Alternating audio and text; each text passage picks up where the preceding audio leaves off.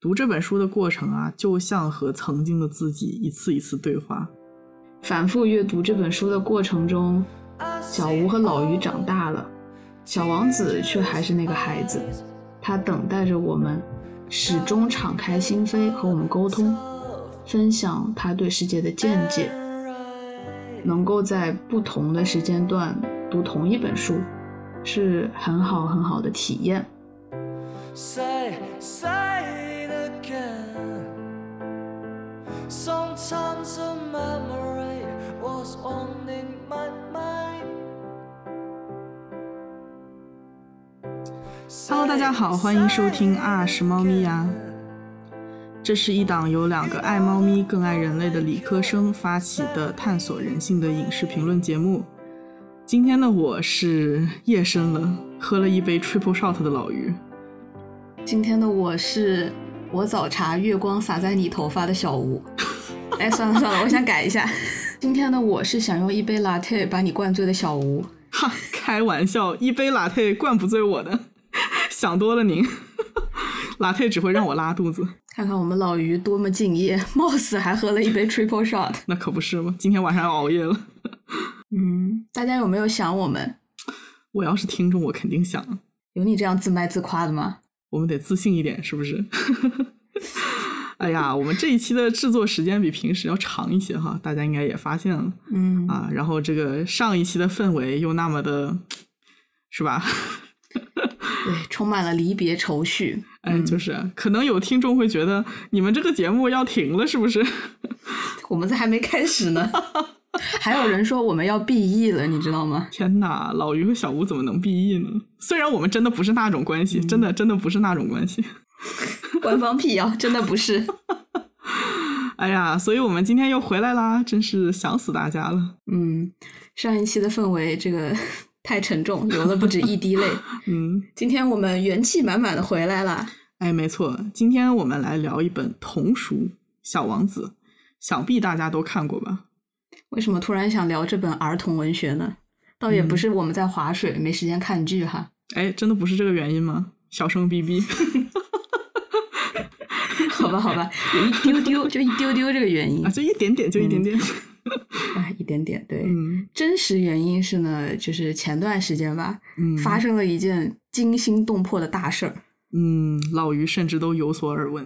嗯，这个事儿呢，就是现在还不能揭晓哈，看嗯看最后最后能不能揭晓一 下。对对，嗯，啊、不过呢，在这个契机之下，我跑去重读了一遍《小王子嗯》，然后这个阅读体验啊，让我不禁大呼：我看不懂，但我大受震撼。哎呦，真的是让我记忆犹新。嗯那一天我正在肠胃炎， 然后我发着烧刚起床，呃，当然我说的刚起床可能是下午四三四点钟这个时间， 就被大受震撼的小吴拉过来一起重读了《小王子》，然后读完之后我也嗯大受震撼，我连烧都退了。 对，读的那天，咱们老于还没有踏上回国的飞机哈。嗯，对，其实这不是我第一次读《小王子》了。嗯嗯，小吴呢是《小王子》的十年书迷，嗯，然后隔两年就会翻出来读一下。嗯第一次读好像是初中，然后之后高中读过，大学读过，工作以后读过，啊，每次都读了不止一次。嗯然后上周又读了一次，嗯这一次翻看大受震撼之余，也借机回溯了一下以前的观感。嗯，然后发现啊，竟然每一次都完全不同，就是基本上我每一次重新看，都感觉在看一个全新的故事。嗯，我差不多就是在初一初二的那个时候第一次读嘛，嗯呃，并没有完全读懂，但是真的有被浪漫到。 嗯，我中间没有像小吴一样重读很多次，然后第二次就是上个月你拉着我读的那一次，嗯当时就觉得小时候留下的疑惑想明白了一些，呃，懂了但没完全懂。 后来我去看网友讨论的时候啊，嗯、发现很多人有过差不多的体验，嗯成年在经历一些事情时，突然想起来书中的某句话，呃，某段桥段，感觉自己突然悟到了，嗯，嗯，然后就赶紧重新去读一遍。对我我估计很多人在小时候初读的时候没太明白，嗯，就是他们虽然会说，哎呀，我这个初中时候就读懂了，其实我是不太相信的。嗯，倒也不是说，嗯，是什么智力上的问题啊，它和你人生经历也是有一些关系吧。对对对，嗯，我自己也是啊。在这本书的序言里呢，作者写了一段话，他说：“请原谅我把这本书献给一个大人。”嗯，然后他和孩子们解释为什么需要原谅他。嗯最嗯后他说，如果这些要求你们原谅的地方都不作数的话，那么我很愿意将这本书献给这个大人当年身为孩子的他。嗯所有大人首先是孩子，不过他们当中只有少数人记得这一点。嗯所以其实这本书的目标观众不是孩子，而是大人。它是写给大人的童话书。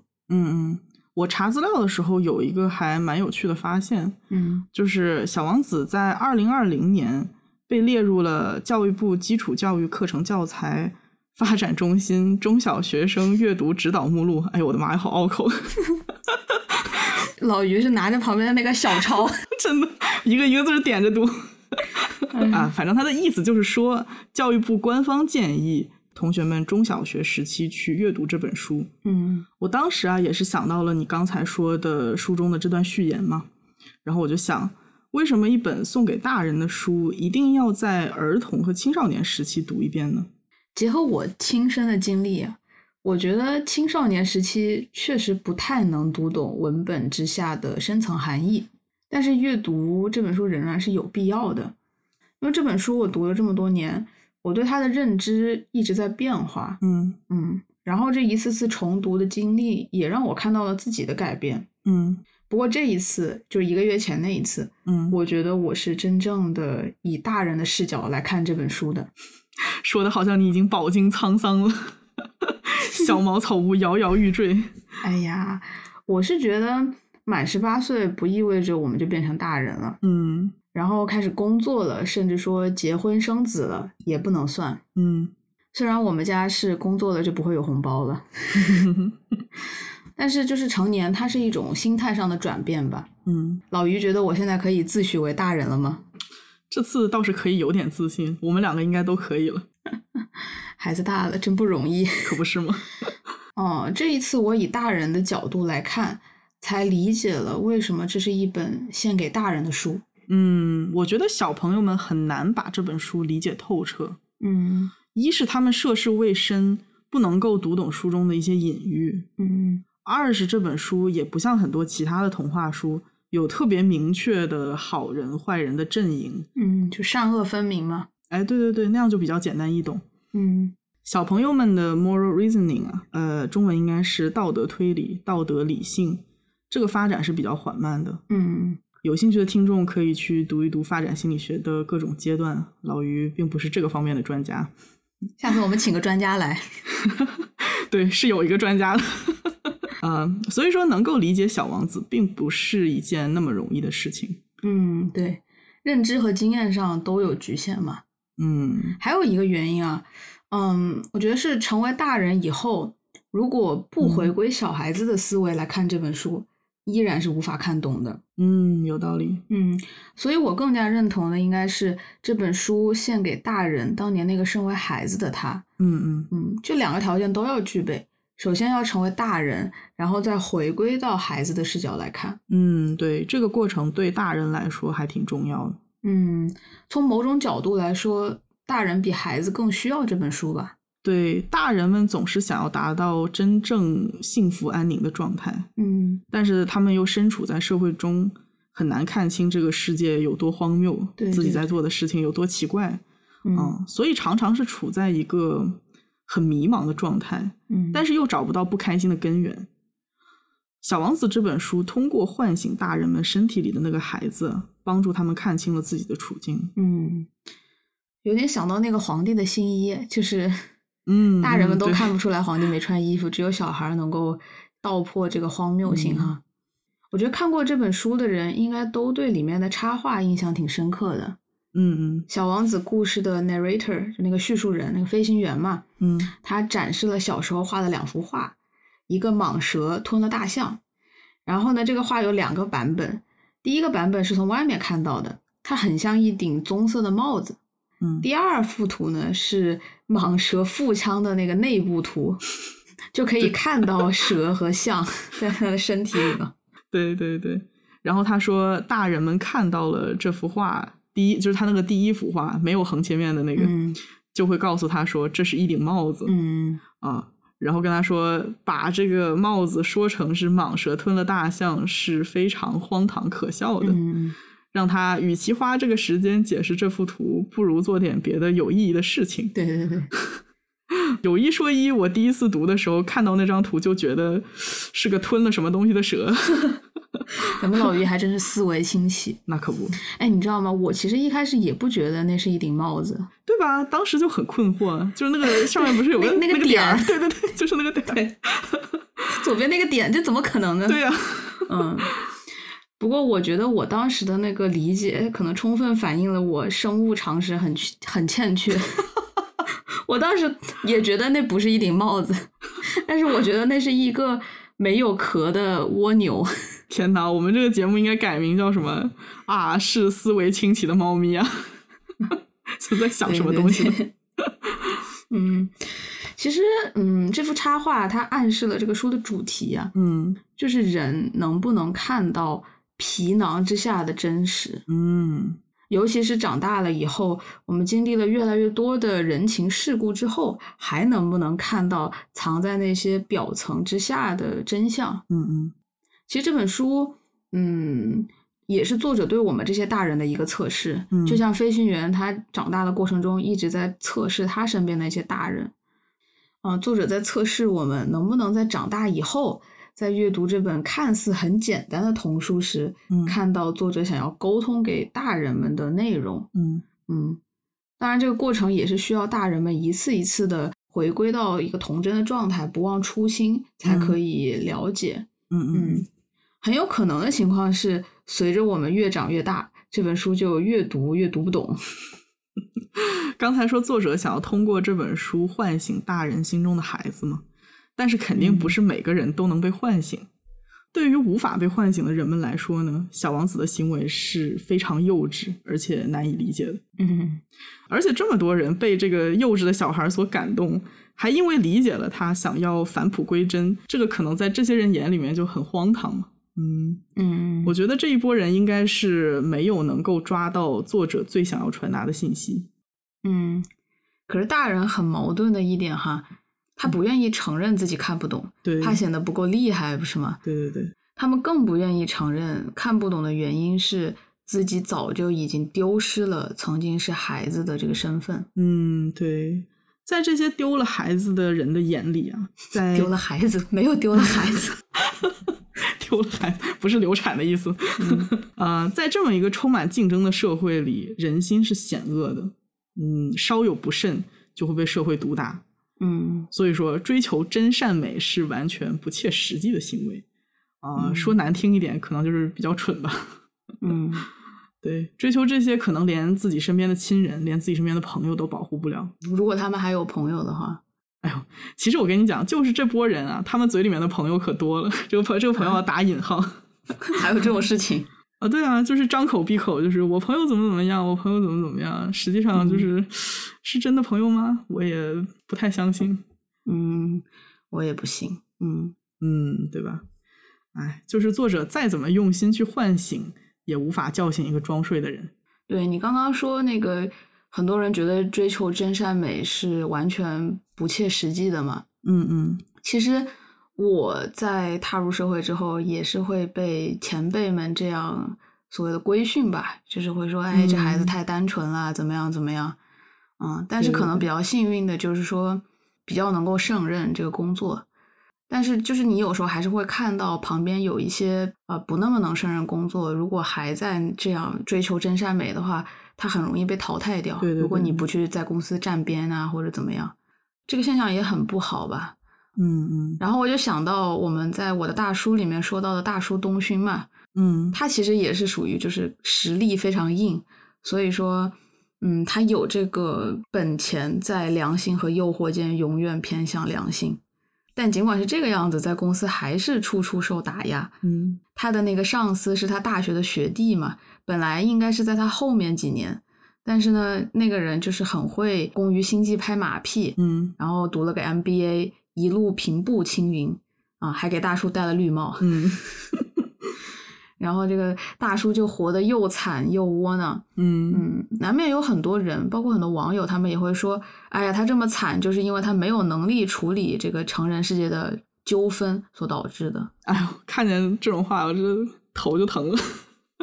嗯，当时我不是跟你感慨吗？这个世界被都俊英啊，就是大叔的这个学弟给占领了。嗯，对呀、其实这种叫不醒的人并不在少数。嗯对，我觉得作者想要传达的意思，并不是说大人要像个巨婴一样生活，嗯，沉浸在童话般的幻想里，觉得周围的人都是好的、善良的。对，啊，觉得坏人都把自己的坏写在脸上，绝对不会在后面偷偷的说你一些东西、搞事情啊。对，不是这样的。嗯他没有让我们不去面对、直面真实的生活。嗯嗯他的意思是我们不能忘记自己也曾经是个孩子，嗯，也曾经单纯、正直、善良，能够一语道破事物本真的一面，对，而不是说被世俗的诱惑完全蒙蔽了双眼。嗯，没错没错。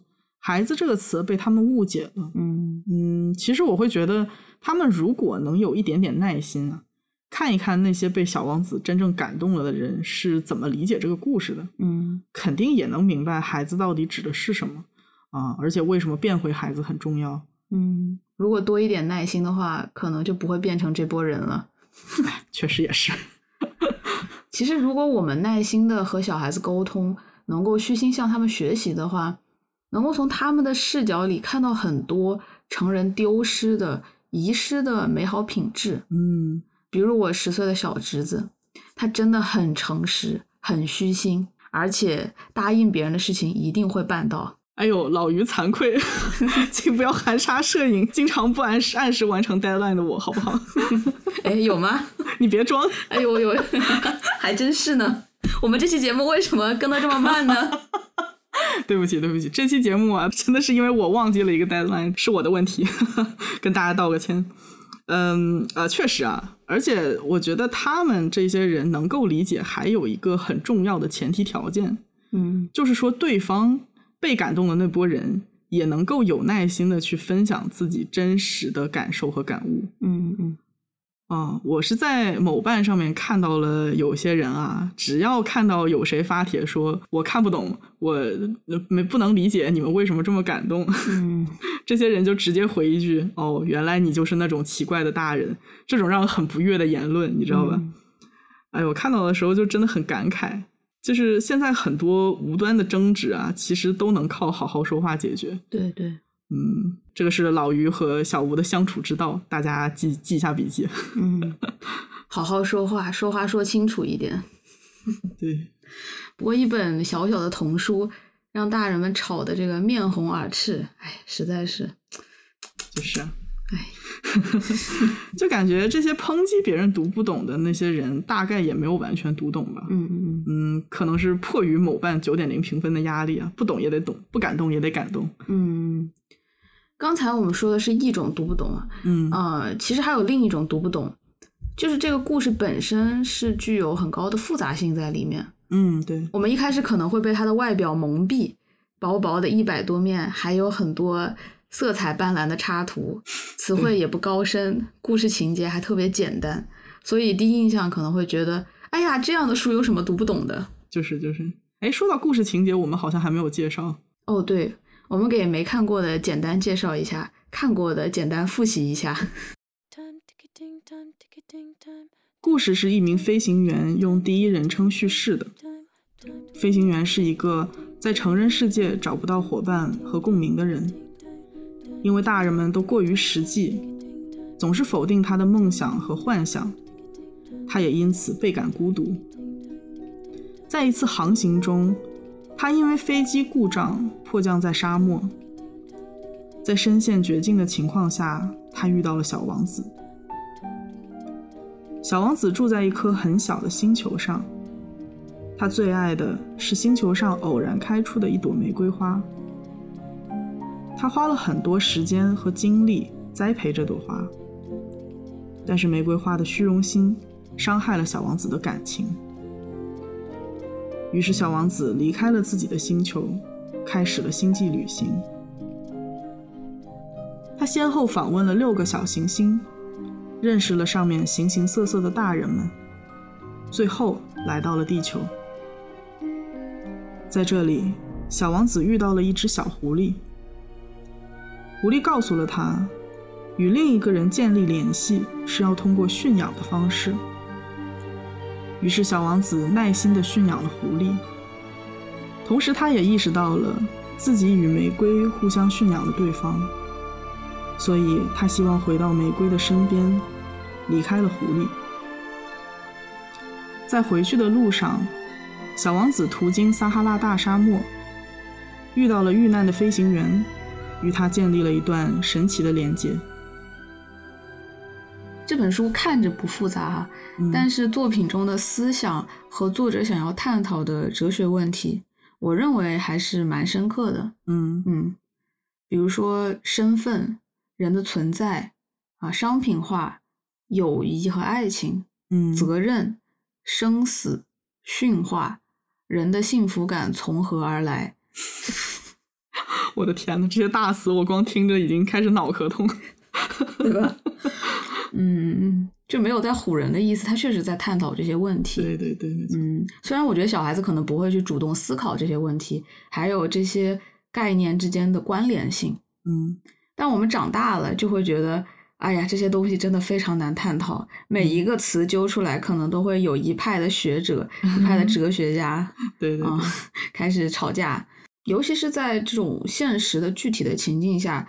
啊，遇到一个特殊的问题哈，那这个时候怎么讨论，其实是很困难的。嗯之前说书里有一个很大的主题是能不能看到皮囊之下的真实。嗯嗯我是觉得随着我们长大，越来越难看到真实，有一种乱花渐欲迷人眼的感觉。嗯嗯，而且看不到真实的理由也各种各样，嗯有的人自欺欺人，有的人被蒙骗，啊嗯也有很多人就是丧失了独立思考的能力。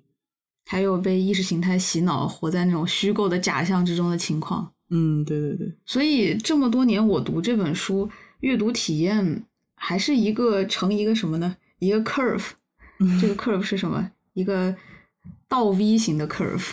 嗯嗯就是它是从简单到复杂，最后回归简单的过程。嗯嗯这样的过程和小王子在那个故事中的旅程，还有我们的人生的历程，其实是蛮一致的。嗯，对，从小王子的旅程看，他走出了那个简简单单的小星球，游历了那些住着大人的星球对，啊。这个过程很像我们每个人经历这个社会化，嗯但最后，小王子不忘初心，找回了自己那个最初的愿望梦想。然后从读者的角度来看，我们从儿童长大成人，越来越看到这个世界的复杂性，嗯最后却发现大道至简。嗯，大道至简。包括我在阅读文本的时候，中间也有一段时间迷失在了文本里面，嗯感觉就像是进入了一个 rabbit hole 啊，应该就是钻牛角尖儿的意思。嗯，越想越深，就以为答案一定在迷雾里面，只是我没摸着，我还得再使劲儿去 摸。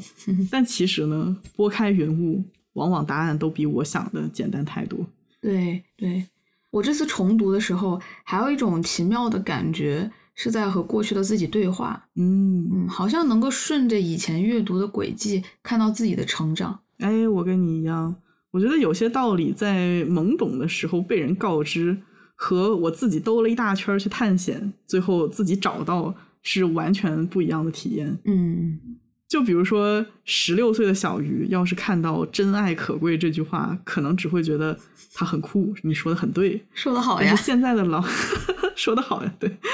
但是现在的老鱼透过很多的经历，某一天突然我顿悟，惊呼啊，真爱可贵， 那个体验就奇妙，就丰富多了。 哎呦，老于上一次顿 悟啊，真爱可贵是什么时候？我怎么都不知道。哎呀，说明你还没有完全看懂老鱼，你自己慢慢琢磨吧。 哎呦哎呦，我们之间还有小秘密了。哎，那可不，上一期节目没有人留言反驳说小吴不懂女人， 我还以为我又长进 了。嗯 我们小吴悟性可高了啊，没没有说没有长进。呃，之前我们不是说《小王子》被列入了教育部那个超长的那个 title，嗯 那个中小学阅读指导目录，嗯在我看来是很明智的一件事情。嗯我相信这个能改变很多人。嗯，有关重读啊，尤其是重读童书啊，我想到《绘本之力》作者柳田邦男说的一句话嗯啊，他说：“人的一生有三次读图画书的机会，嗯第一次是自己还是孩子的时候，第二次是自己做了父母抚养孩子的时候，第三次是人生过半，面对衰老、疾苦、死亡的时候。老于怎么理解这句话？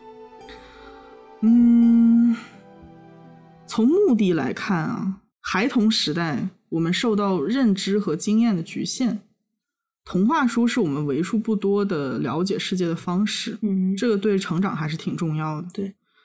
然后，当我们为人父母之后，把童话书讲给小孩子听的过程，也算是一次重读。嗯主要目的当然还是学习怎么样建立跟孩子的沟通方式啊。嗯但是在此之外呢，总会对内容产生一些或好或坏的感悟，嗯新的感悟。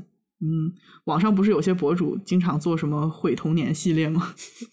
专门去重看小时候看过的剧啊、读过的书，然后挑出来一些片段和人设跟大家分享，然后惊呼说：“啊，我小时候看的时候也不是这样啊！” 嗯， 对，会有这种，就你小时候对不懂的东西，或者是小时候没有意识到的东西，突然之间对它又在你面前展露出来，然后你就会觉得哇，怎么可能？怎么会是这样？不过小吴小时候看的都是什么《走进科学少年版》呃，《嗯蓝猫淘气三千问》之类益智童书，不太存在毁三观这么一说。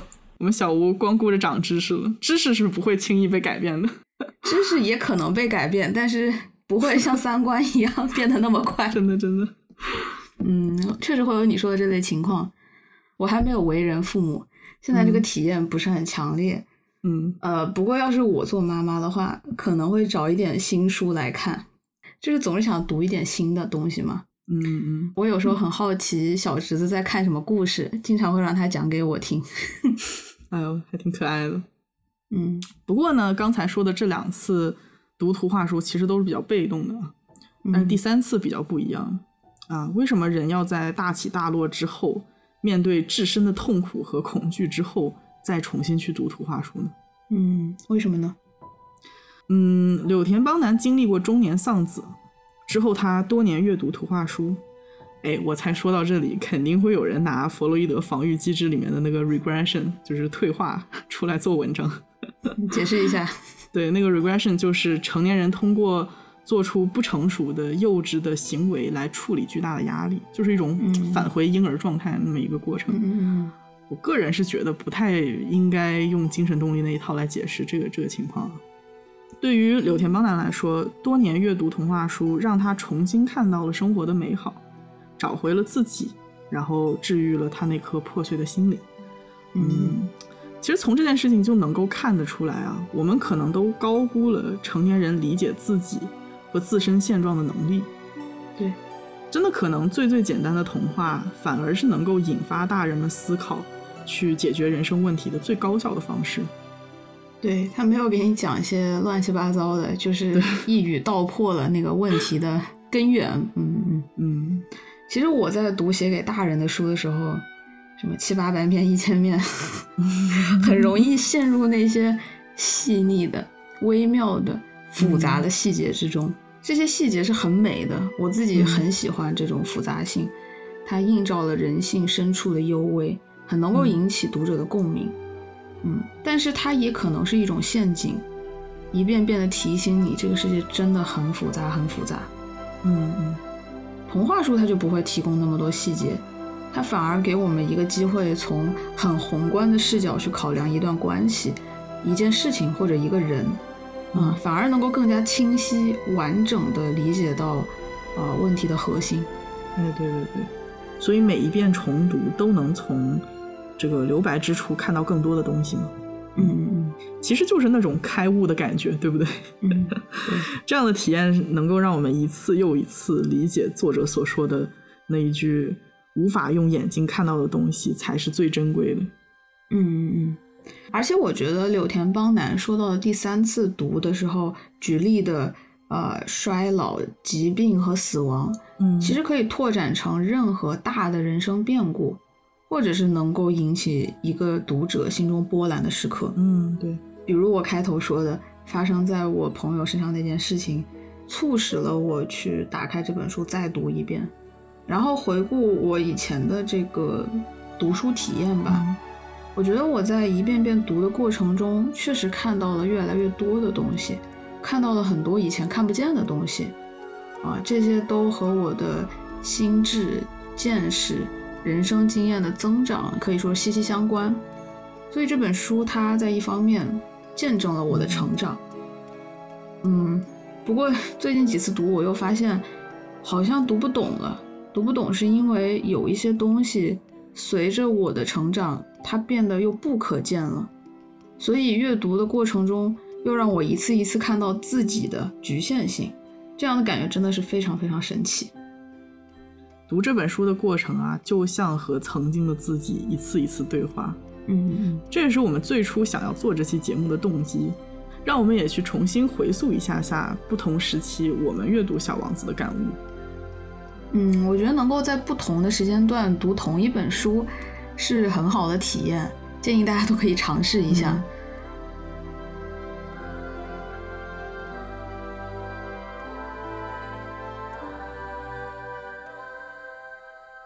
在我的两位小侄子，一位五岁，一位十岁的两位小同学的帮助下，然后我们结合了一下自身的经验和网络的随机随机调研，没有任何统计依据啊。嗯，我们主要想从来自五个不同时段的视角去理解一下这本书。就难以想象，这是两个 学过 学过 research 的人干出来的事情。非常的不严谨。对对对，这里一定要说一下啊，这五个阶段并没有发展心理学的理论作为基础，只是我们调研的阶段。对，嗯大家不要、 不要以我们为标准就行了。 不能以这个东西发论文，对对对，难得我们老于严谨一次哈。哎，那我来大言不惭的说一下我们这五个阶段单样本 n 不大于三十。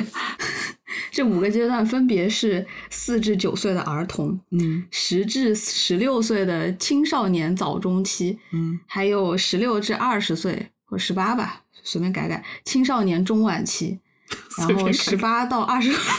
不是，等一下，随便改改。 这段这段我能保留吗？ 哎呦，笑死我了！完了完了完了，太不严谨了。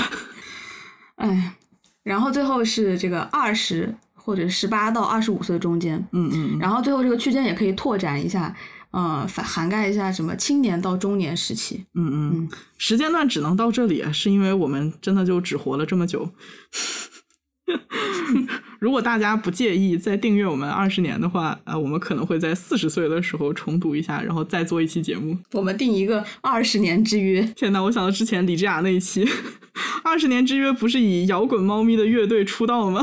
我们二十年之后要做的事情好多呀！我的天呐，真是不服老呢。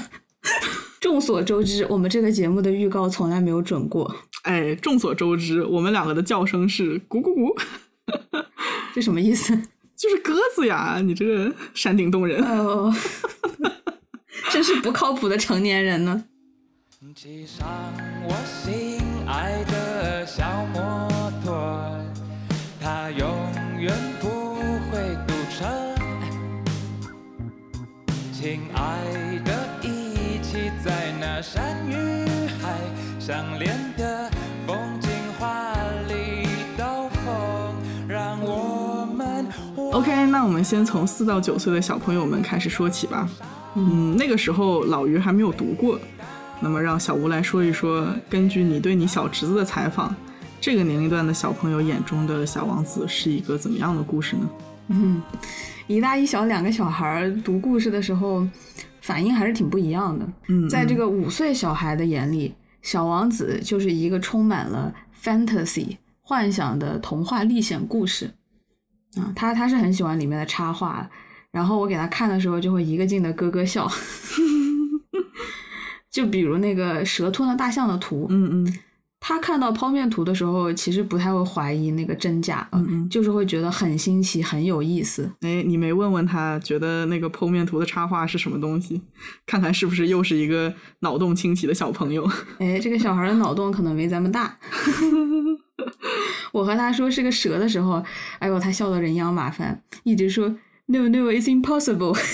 哎呦，好可爱的小姑娘。嗯，而且小孩会特别专注于剧情，嗯，他就觉得，哎，小王子四处游历很新鲜，去了沙漠、玫瑰园这些他不常去的地方嗯啊，就嗯会很激动、很兴奋，然后一直一直问啊，沙漠是什么样的？星球是什么样的？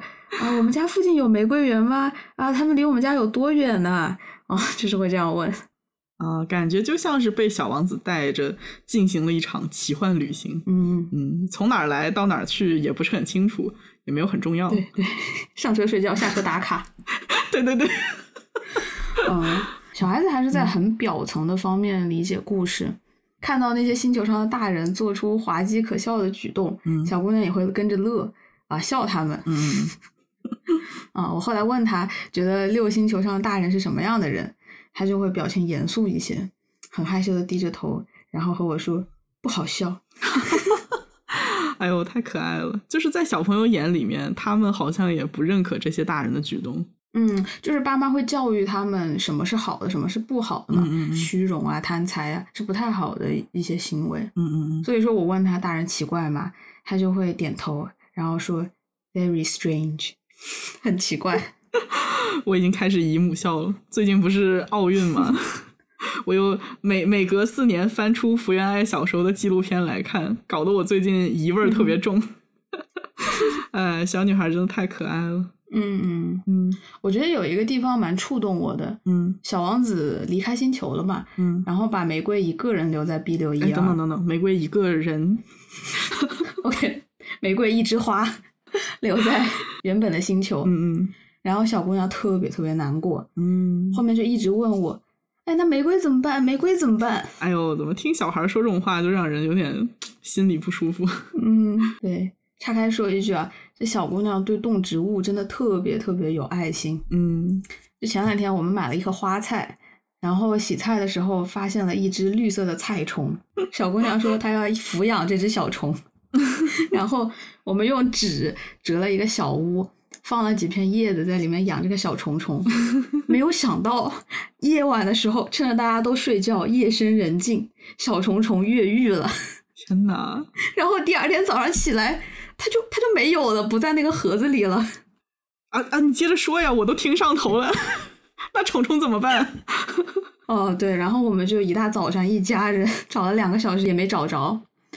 就那天早上，我们所有人都很 panic，嗯嗯就是特别怕小孩起来了之后这虫不见了。嗯嗯，反正我是特别担心，我特别怕在不经意的哪个犄角旮旯看到了一团绿乎乎的尸体，但是又不能告诉小朋友。嗯嗯嗯，结果小朋友起来之后就看到虫虫没了嘛，那是他精心抚养的 小动物，他就哭起来了，哎呦，特别特别伤心。老于的血压上来了，已经。 嗯，后来我们就跟他说，这个小虫虫化身蝴蝶飞走了， 他才稳定下来情绪。我的天哪！你们不要欺负小朋友，没有看过《还珠格格》就用这种烂梗敷衍了事。 这哪里是敷衍？这明明是充满爱的善意的谎言。呃，哎，好的好的，晓得了晓得了。对，然后我们就呃发了个朋友圈寻虫启事，哪家人吃了花菜，看到了同款小虫虫，一定要通知我们，我们驱车上门领养。如果真的有人联系的话，那也太可爱了，有点。就是已经一周了，还没有人联系，还不知道等不等得到。哎呦，笑死。嗯，对，其实这个故事就想说明，五岁的小孩儿看《小王子》的时候，觉得里面最吸引人的还是那些花花绿绿的插图啊啊，小动物、嗯植物，嗯，比如说狐狸、大象、玫瑰花啊，还有那些嗯非常美丽的啊风景，他没有去过的地方。嗯嗯嗯嗯，其实小朋友阅读理解故事的能力是有阶段性的。嗯嗯啊，这个阶段的孩子，就是你家的这个小小侄女儿，嗯对词汇、对知识的掌握都很碎片化，嗯还是很难把关注点放在故事本身。其实是属于最最初期的、最最初级的阅读方式。嗯嗯，老于的妈妈小课堂开课了。真的，大家做好笔记。 嗯，哈佛大学教育学院的心理学家金靠认为，儿童阅读发展分为五个阶段。嗯他也对每个阶段孩子们应该接受怎么样的阅读指导提供了很科学的建议。嗯，啊，如果我们听众里有想要培养小朋友阅读习惯的孩子吗？ 我有点怀疑听众中真的有孩子妈妈， 就是这么一说，万一以后有了呢？你确定吗？或者就是家里有弟弟妹妹啊那种的，总可以了吧？ OK fine，嗯，反正就是家里有小朋友的啊，大家不妨去看一看靠的那些论文，还有后续的一些 review， 嗯还是蛮有帮助的。嗯，这第一个阶段啊，其实在他的论文里面是阶段零，就是它甚至不是一个真正的阅读阶段，嗯嗯，是被它叫做 pre or pseudo reading，或者说 pretends to read 啊，就是非真正的阅读。假装在读， 说的对。呃，在这个阶段呢，孩子们可以看懂书中的图画，而且喜欢跟书本玩耍。它的原文说的是 “play with books”，其实就是不管是书本这个这个物理的东西，还是说书中很有趣的内容，嗯，对他们来说都像是游戏一样。 所以这个和书本玩耍真的就是字面意义上的玩耍，对， 对对对，就是字面上的跟这个书玩。嗯嗯，他们能够从字面意义上面听懂大人讲给他们的故事，但是却很难读懂文字。嗯嗯，这个时候的孩子听和读的能力差距是非常非常大嗯，的。对对对，他们读书的时候需要图画的辅助，啊、也需要很有趣的氛围来提升他们的兴趣。嗯所以，就像你说的，书中的小动物啊、花花草草啊，这种视觉性非常强的 stimuli 视觉刺激，啊、最吸引这个阶段的小朋友。嗯嗯，靠认为这个阶段大概会持续到六岁左右，在之后的发展中，保持符合年龄段的阅读习惯，能够非常有效的帮助小朋友们建立他们对书本的好奇心啊，然后也能够培养整体理解文本的能力。哎，听起来就特别专家味儿很重。 我也跟是你现说学现卖。 我我我之前就不是给那小朋友读嘛，然后嗯我就发现，其实五岁的小孩儿他是不能够以文字的方式，就是我念那个文嗯字，还是会对他来说有点难。嗯，对，所以我就基本上就是，呃，每一面就是指那个图啊，然后给他讲一讲这一面发生了什么东西。嗯嗯对，然后这孩子不就是双语的嘛，他是在这边长大的嘛，所以他其嗯实那个中文的听的能力是不太好的，就是我需要给他中英掺杂。 真是辛反苦正您了，是个调研活动。 然后接下来我和这个十岁的小男孩讨论这个故事的时候，对方的反应就是完全不一样的。那小男孩喜欢这个故事吗？哎，很奇怪诶，十岁的小男孩对这个故事的兴趣就没有五岁的小孩那么大。嗯我推测可能和孩子的性格也有关系。我这个小嗯侄子的性格特别外向，很神经大条，喜欢运动，也有很多朋友， 所以他可能不太能共情呃敏感孤独的小王子。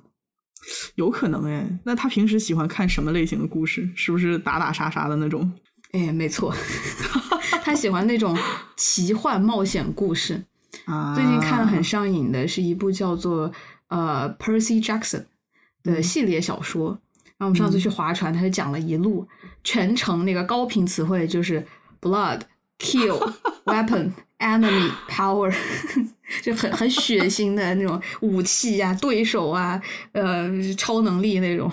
嗯，哎呦，这一副肌肉猛男、身披铠甲的群像化已经在我脑中浮现出来了。哎呀，倒是不至于，人家那个故事的主人公还是一个十二岁的勇敢善良的小男孩儿。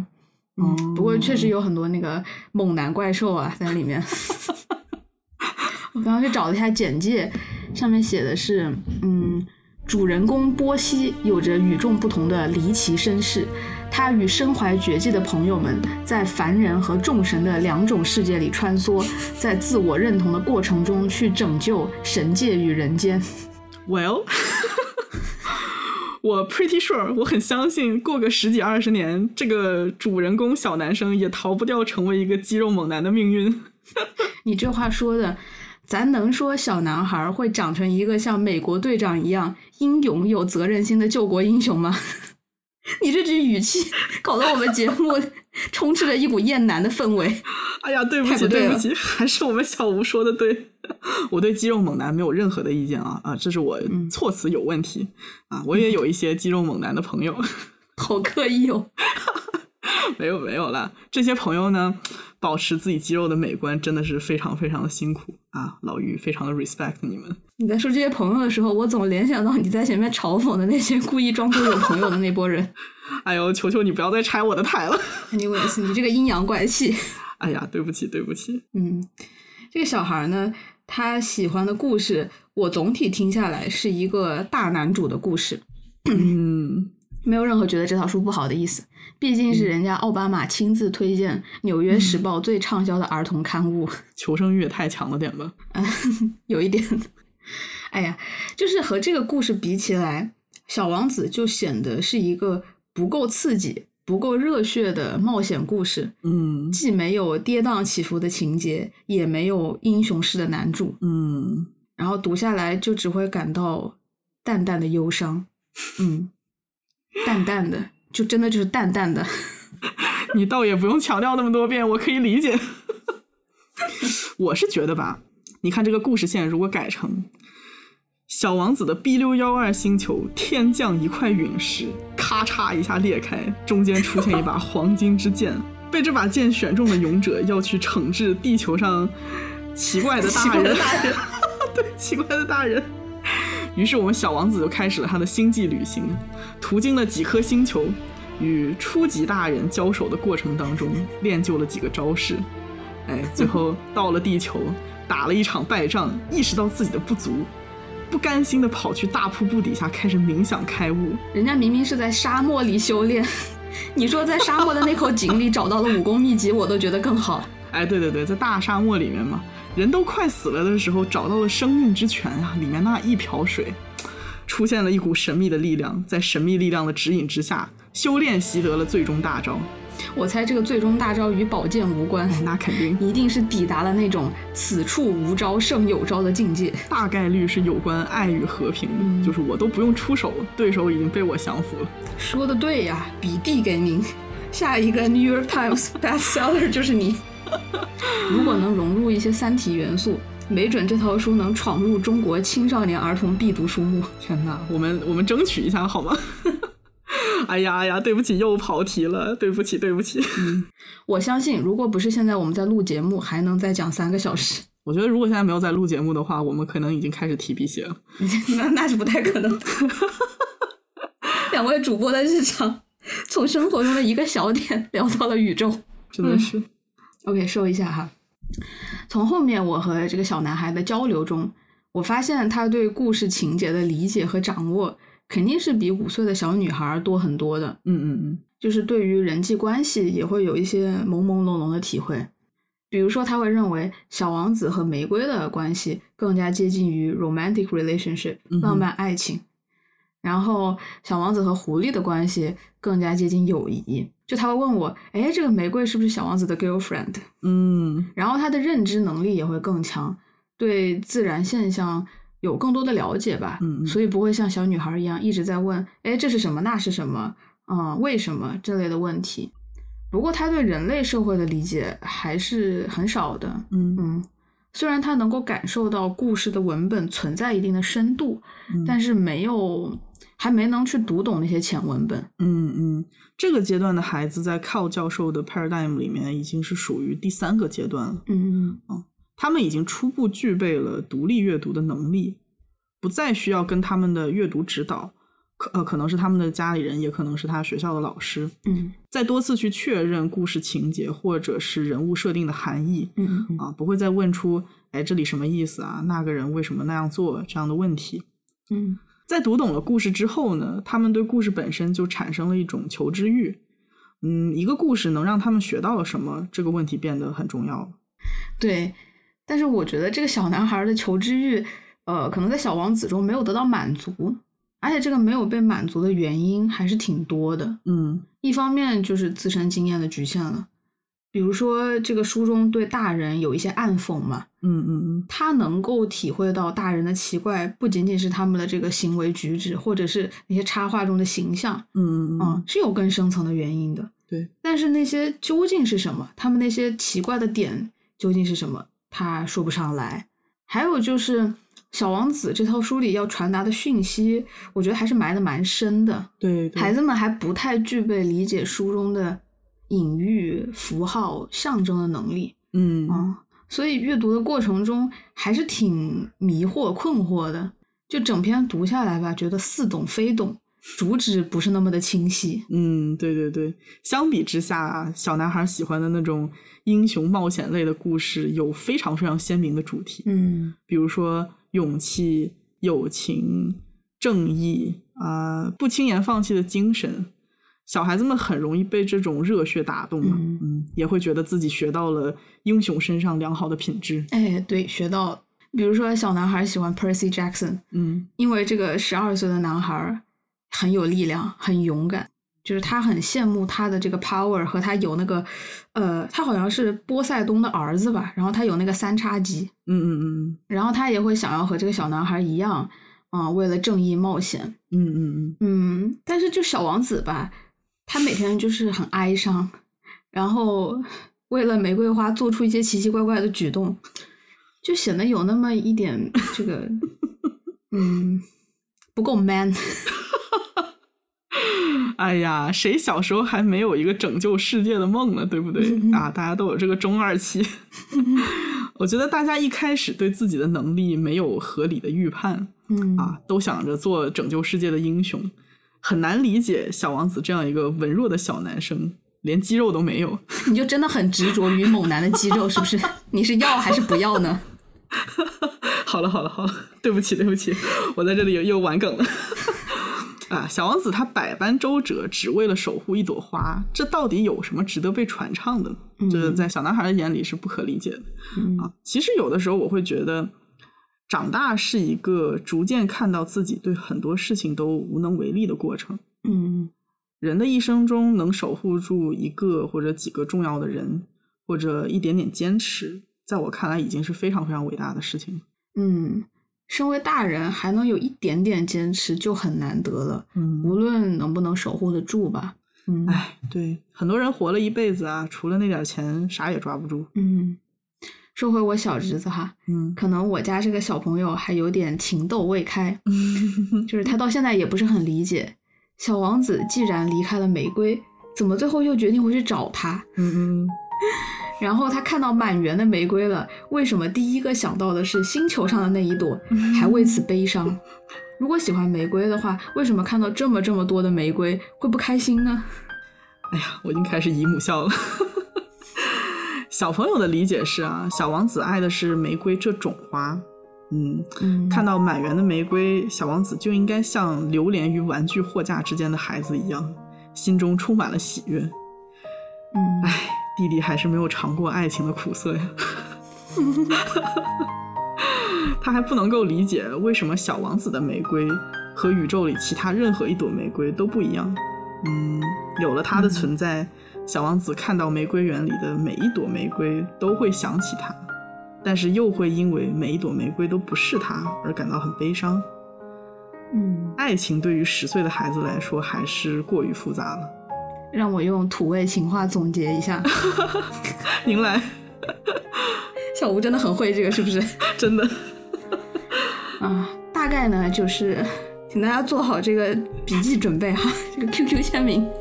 现在已经不用 QQ 了，现在有什么东西可以签名 呢？微信简介，微哦微博签名。大概是这样的嗯啊，和你分开后，爱过的每个人都像你，嗯，但分开的原因是，最终发现他们都不是 你。哎呦哎呦哎呦我要哎呦， 我要吐了。起鸡皮疙瘩了。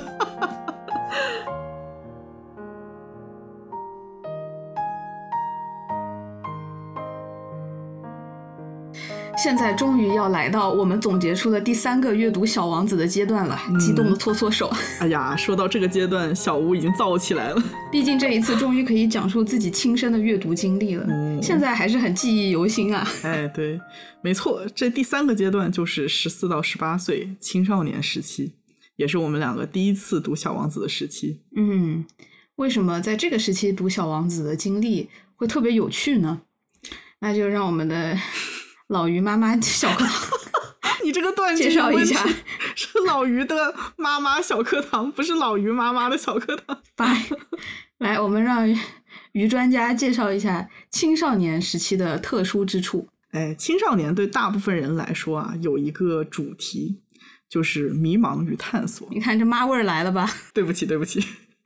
我们这里关注的呢是十四到十八岁，更接近于青春期的末期嘛，嗯也就是青少年从被人照顾到能够独立生存的关键过渡期。嗯这个过程当中，要主动了解的事情挺多的，还是嗯，比如说自己是什么样的人啊，自己的追求是什么，别人是什么样子的人，我该跟别人建立什么样的关系，等等等等。嗯再加上这个时期的青少年已经不会像你家的那两位小朋友一样，只能从一两个视角去理解问题。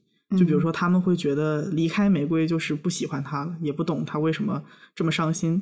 嗯嗯嗯，这个时候的青少年已经不一样了，他们对这个世界、对人性啊、对情感都有更复杂的理解了啊，而且求知欲也更加强烈了。嗯嗯嗯在这个时期呢，青少年会更加向往自由的冒险，对未知的尝试，嗯，尤其是对浪漫的爱情怀抱着无限的憧憬，多美好的一个阶段。 嗯，已经开始笑了。嗯对，同时呢，青少年对自己强烈的情绪和对来自朋友、伴侣的影响会变得越来越敏感，他们的探索之路会受到周围的人很大的影响。嗯嗯，我觉得《小王子》的故事对这些主题都有讨论，嗯嗯所以很容易带给青少年比较强烈的情感和精神的共鸣哈。哎，对，没错，相信很多来自书里的启发都会成为青少年的首次开悟时刻。嗯嗯，对，，老于青春期第一次读是在什么契机下呢？ 开始了是吗？哎，遥想当年，我们全班同学都在追周杰伦，只有我一个人，还有我另外一个小伙伴很喜欢 S.H.E。嗯、他们当时发了一张专辑，叫做《我的电台 FM S.H.E》啊，然后老于斥巨资一百二十块钱 买了台版签名专辑，还是签名专？这个大户人家的小孩就是不一样。 哎呀，攒了很久的钱，别说了。回来之后肯定是要反复听的嘛。嗯，里面有一首歌叫做《六一二星球》，也就是通过了那首歌才知道了《小王子》这个故事，然后就找出来读了。所以老于读之前不太知道故事讲的是什么，是吧？哎，对，老于是那种看电影之前不喜欢看预告的人，我比较喜欢拆盲盒。嗯，那歌里有没有什么特定的元素吸引了你？这个嘛，嗯，大家在青春期的时候应该都有经历过那种莫名的伤感吧？嗯，当然，也可能只有我哈，中二病晚期。不会不会，你刚才不是刚刚介绍过了吗？ 啊，对对对，希望大家都跟我一样，不要让我太孤独。 嗯嗯，那个时候的自我探索又比较初期，也搞不明白自己到底为啥这么忧愁啊、所以嗯那时候听到有一些很伤感的歌词呀、曲调啊，就会觉得自己被共鸣了。我我好像是，呃，初中还是高中的时候，就是会有一些同学在听。那小吴是没有听过你说的这首古早的歌哈、 刚刚有被冒犯到找来的歌词。啊？没听过这首歌的听众朋友们，可以感受一下吸引我们十二岁小鱼的歌词。 哎，不是吧？ 别吧，别吧，我我我我我感觉被公开处刑，这这太中二了。好好笑。满园玫瑰，哎呀，我以别说为了，，别说了，哎，你不要打扰我，找到那一朵，认真爱了，了。却狠狠刺伤我的双手，责备什么人也没有用，玫瑰都红，难免看错。不是这一 句，真的，你看你一点都不了解小鱼， 就不是这一哎句，呦哎呦， 那小鱼当时最喜欢哪一句？呃，就是就是副歌的那个部分吧，副歌，看一看哈， 擦干眼泪，一个人漂流在这宇宙。 小王子说：“爱一定开在某个角落。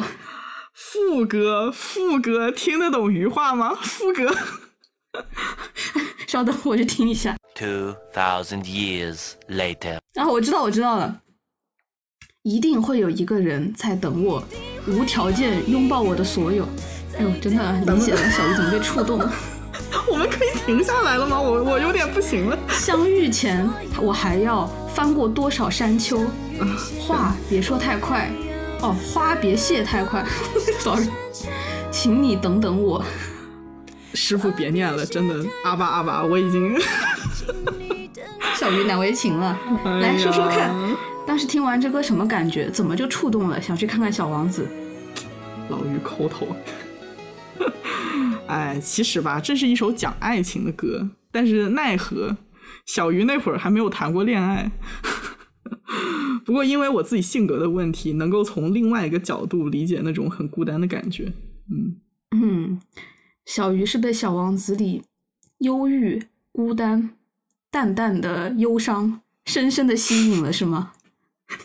我觉得你这一期里面抖 S 的属性已经完全暴露了，你知道吗？我之前还想帮你遮一遮， 你就一定要让我用尽全身的力气说出是，你才肯放过我，对不对？我是想看你虚弱的 说出是。我已经虚弱的录不下去了，再见再见，我要去去回到我的 B 六幺二了，再见。哎，等等等等，小鱼是不是那种青春期会四十五度角仰望天空，觉得自己的孤独从来不被理解的忧伤少女？哦，还要听一个 M P 三， 插兜你。还有 你还有完吗？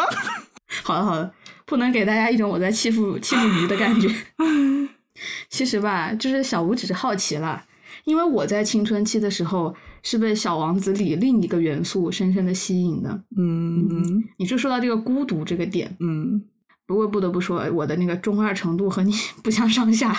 哎，你等着，老于报仇十来分钟还是能忍的。那小鱼先分享一下自己青春期不被理解的孤独。 好，我来了啊！听过我们第一个 Hidden Track 的听众，可能对小鱼有那么一点点的了解。嗯我小时候呢，不是一个埋头苦学的小孩儿。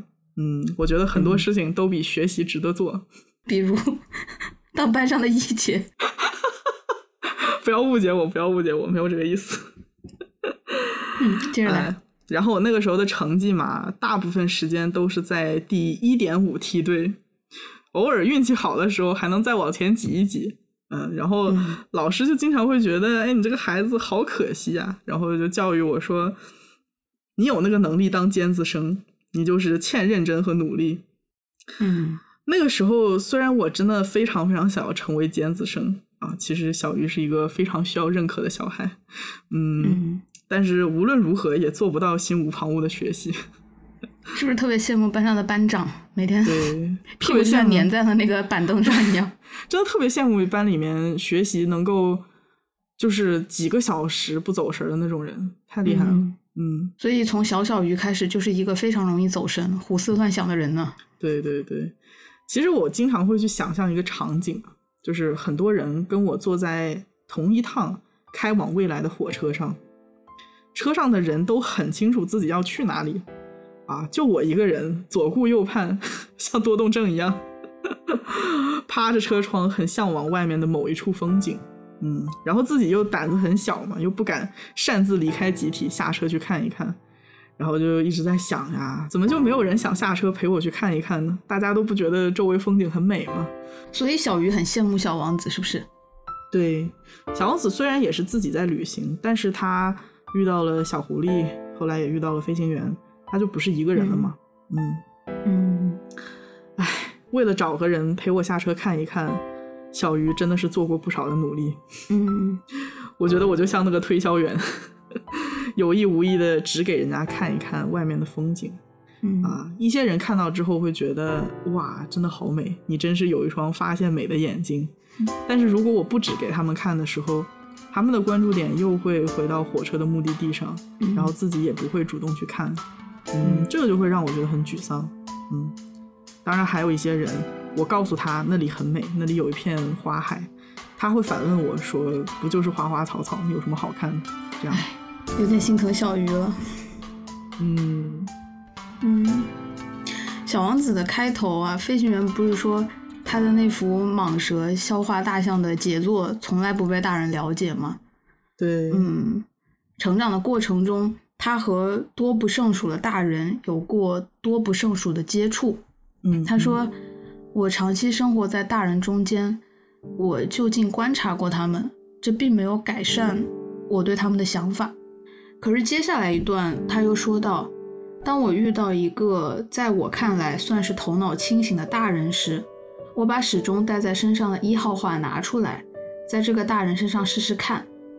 虽然说通常得到的来自大人的回答是这是一顶帽子，就是听到这样的答案的时候，飞行员肯定是很失望。然后接下来他说，于是我不向他们谈起蟒蛇、原始森林，也不谈起星星，我转到他能理解的范围内，我向他谈起桥牌、高尔夫球、政治和领带。大人对认识一个如此善解人意的人感到十分高兴。就仅仅是从这两段啊，我就能感受到飞行员是一个多么多么孤独的人，嗯，和当初的小鱼还蛮像的。对，当时读这段的时候感触特别深，就觉得真的有 relate 到。前一段的叙述中啊，他用到了两个多不胜数，嗯表明了他做了很多很多的尝试，却从来没有一个人能带给他惊喜。嗯改善他对大人的看法。但是尽管如此，他还是一直一直在尝试，每每遇到一个新的大人，就把那幅画拿出来试试看，嗯想想没准有人能看懂呢。嗯我觉得这里最让我心酸的一点是，他始终把那幅画带在身上，嗯就好像是怀揣着一份希望一样。嗯，唯恐错过了每一个可能能和别人产生交集的机会。别说了， 今天的一滴泪是小鱼流的。鱼哭了，听众不知道，海也不知道，可能小吴知道 嗯吧？没有的。我觉得可能一般人早就放弃了，根本就不会把这幅画一直带在身上，随时准备着在别人身身上试试看。嗯，我这条鱼跟飞行员是一样的，底色还是乐观。嗯，飞行员坚守着这么一个习惯，也说明了他心里有多么多么想要找到一个和他心意相通的人。对，但是开头刚刚遇到小王子的时候，我注意到了一个细节。哦，小吴带着他的显微镜来了。我们先复盘一下飞行员和小王子的第一次见面。嗯，当时飞行员的飞机在撒哈拉沙漠遇到了故障嘛，嗯然后他的身边没有机械师，也没有同机的乘客或者是同事，所以他就想要自己修好这个发动机。嗯那这是个很艰难的任务，他当时身上的水也只够喝一个星期了。嗯，嗯，可以说修理飞机的每一分钟都是在和死神赛跑。对，也就是说，如果一周之后飞机没有修好，水也喝完了，他就会有生命危险。对，小王子就是在这个时候出现的。这个小人用古怪轻微的声音啊，在一个清晨叫醒了睡在沙子里的飞行员。嗯他说要飞行员给他画一只绵羊。啊，你觉得按照正常大人的思路会怎么想？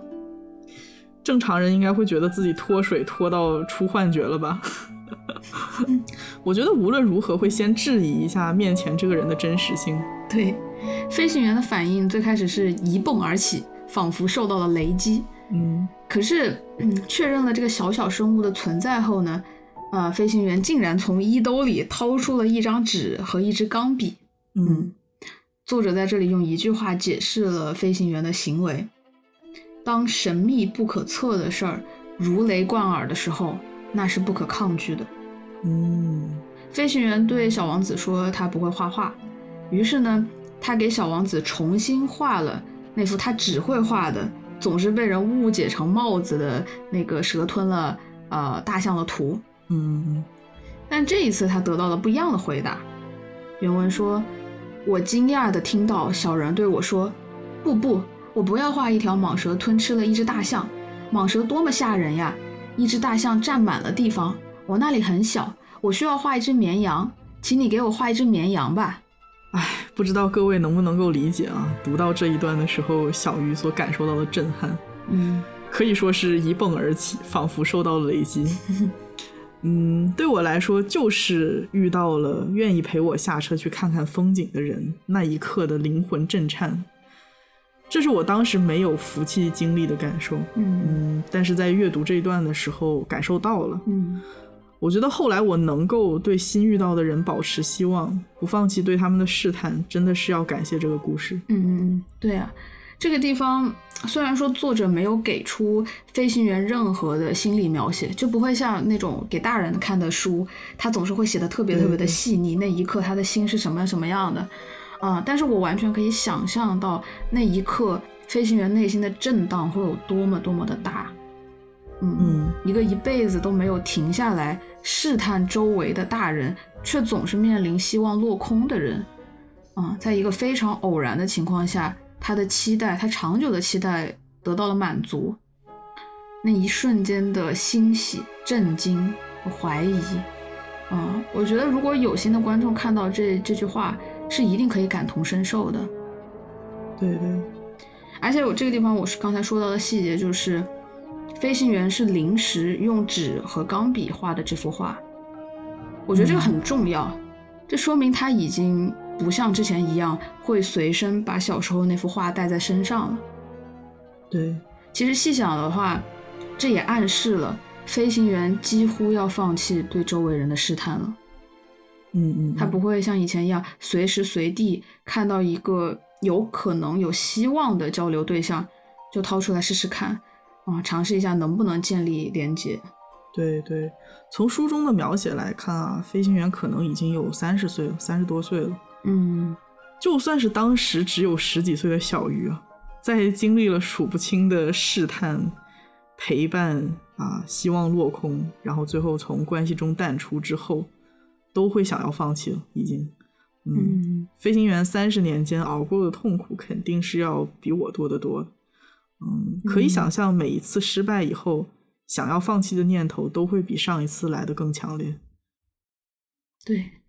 而且，关于为什么飞行员想要放弃，作者也给出了暗示。嗯在他下笔要画这幅图之前，他心里也有过犹豫。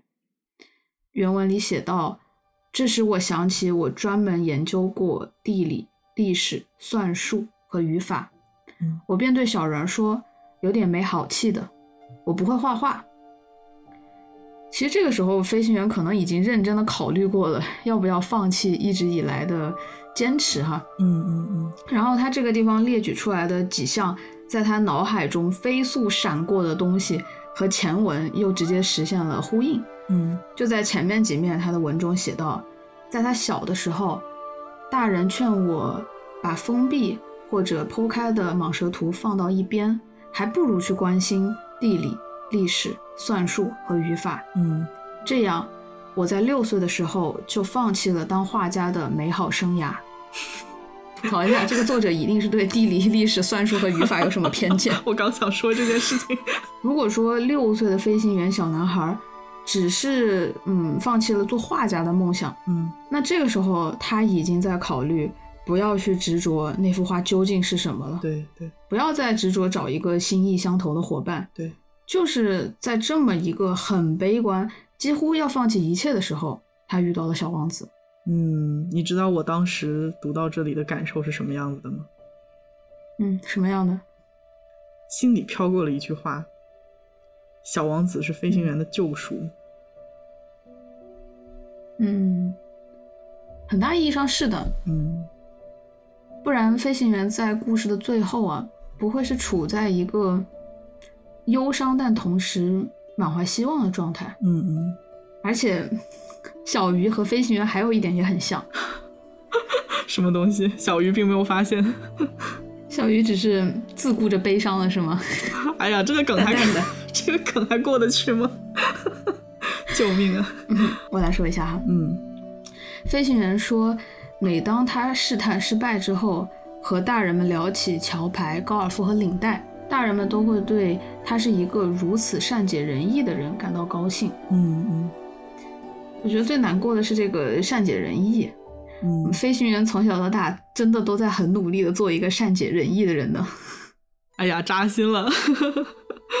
小吴这期真的是疯狂攻击老于和小鱼的泪点。 小嗯 吴是不是对你太狠心了？哎呀，说都说了嘛，这也让我想为自己说两句话，简单的。嗯，嗯，有些人会觉得善解人意是一个不值得一提的、很轻松的技能。并不觉得呢。谢谢你不这么觉得。嗯，就是抛弃对一个人的看法，只是真心诚意的尊重对方，其实是一件非常非常困难的事情。嗯嗯，我们这种人心里是有一个原动力的，就是很不希望有人因为自己或许是不当的言行而感到被忽略，或者是感感到被伤害。嗯，其实是一个蛮善良的人群啊。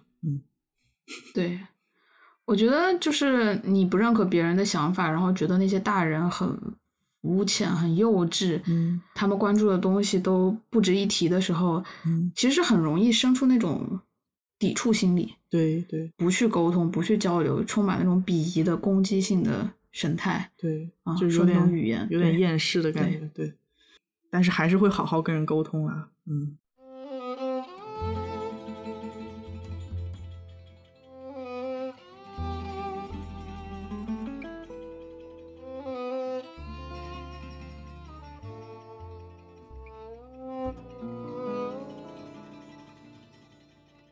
这是飞行员和小王子见面的上半段。嗯这个时候，飞行员受到了很深很深的震撼。嗯，老于，你觉得这个时候他们成为朋友了吗？我是觉得在小王子看到飞行员的一号话，说出这时吞掉了大象的蟒蛇的那一刻，他们已经是朋友了。嗯，我一开始也觉得是这里，嗯但是后来想想，应该还是要稍稍更晚一点，嗯嗯，因为小王子心里那个时候还并不知道那幅画对飞行员意味着什么。嗯，有道理，有道理。飞行员知道小王子在他的生命中是非常非常独特的存在，但是小王子还不知道。嗯，所以接下来，飞行员为小王子画了四幅画，应了嗯他想要一只绵羊的请求嘛。嗯嗯然后前三幅都是羊，可是小王子总是很不满意，嗯嗯，他觉得第一只羊病恹恹的 嗯啊，然后第二只羊是有角的山羊，而不是绵羊。第三只羊又不够年轻， 很像甲方，是不是？无对理取闹的甲方。真的最后就是飞行员有一点着急，他失去了耐心， 嗯他就给小王子画了一个棕色的纸箱，上面有三个孔，然后就跟他说：“那你要的绵羊就在那个箱子里了。啊，这只羊抓到了小王子的心，这个时候两个人的友谊才变成了双箭头。”对，小王子对这个纸箱里的小羊很感兴趣，嗯然后接下来他们两个人很开心的聊起了这只小羊嗯。啊，他们在看它有没有睡着啊，它个头有多大，它需不需要吃很多的草。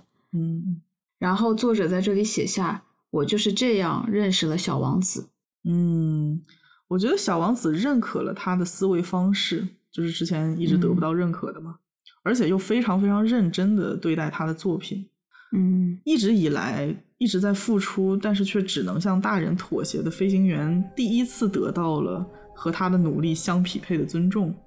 嗯，可是飞行员明明是没有耐心的画下这幅画，不是吗？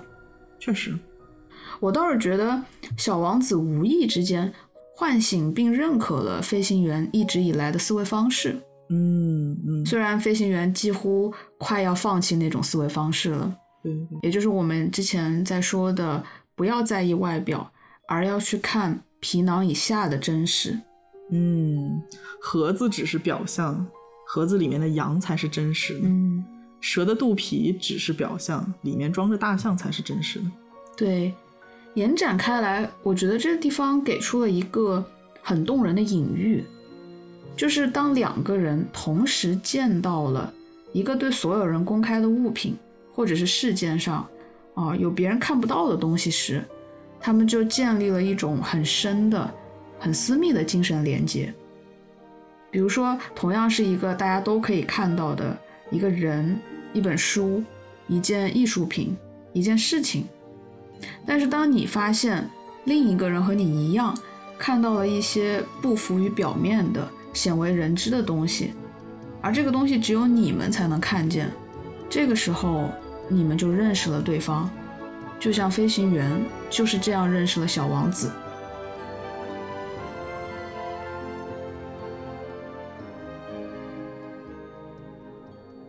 唉，既然我们小吴已经这么说了，那看来这一期真情告白的担子就落到了老于头上。 哎呦我的天呐，猝不及防，我还没有准备好。哎，没有没有，这里要说到小鱼跟飞行员不太一样的一点，嗯，就是有的时候人们并不能看懂我在乎的东西，但是我一般不会像飞行员那个样子立刻放弃，然后去跟他们谈他们喜欢的东西嘛。嗯，我一般来讲会先尝试引领他们一下下，因为我会觉得，万一他们其实很喜欢，只不过一开始可能自己没有看清呢，对不对？有这种情况吗，嗯。结果呢，就带着这种希望，陪伴了很多人走过了一小段的人生，然后有一点点落寞的离开。嗯，其实真的就是还挺孤独的一段时光吧。嗯，哎，所以那个时候就疯狂交友嘛，就特别喜欢到处揽朋友， 就是有一种想要躲避孤单的感觉，结果就被反噬了。你朋友越多，越觉得自己更孤单了。嗯，哎呀，然后就在心中无声的呐喊：天哪，我到底在坚持些什么没有用的东西？真的是没救了，简直。哎，天呐，嗯，不过我觉得我比飞行员还是幸运一点点，只等了二十几年就遇到了我们小吴，对不对？嗯天呐，嗯，一开始对你也有一点点试探性的引导吧，哎，结果就真的没有想到这个小孩这么上道，怎么听着就这么怪 PUA 的呢？真的就说出来感觉像哄骗纯真少女的老变态一样。没有没有，绝对没有。哎呀，当时我可是暗自感动了好一阵儿啊！估计那个时候你可能还觉得我好像只是一个懂很多的姐 姐，什么都能陪你聊，什么都想陪你聊，人真好。嗯，哎，其实我等这个人已经等了很久，嗯，这个是你不知道的。 感觉这 个不知道说什么好，嗯，眼眶有一点点的。今天的第二滴眼泪 是我们小无流的。对，今天又 extra 了。对对，嗯，所以之前不是跟你讲过吗？你要是知道，在你之前我有试探过多少人，一定会觉得自己很特别。哎呀，这一句是保留台词，对不要不要拿出来用好吗？我之前在小本本上面记好了，以后 要是把你的故事写下来，一定会用的。对，哎，希望大家期待我们以后的原创作品， 一定会比播客更加精彩。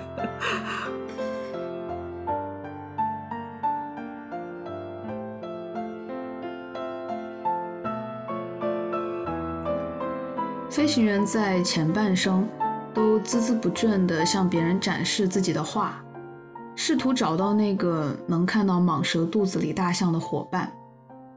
他是孤独的。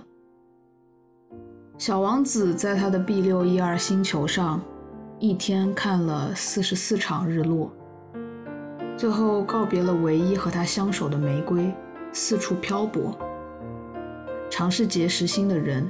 却屡屡受挫，无法理解大人的古怪和他们立下的种种规则。他也是孤独的，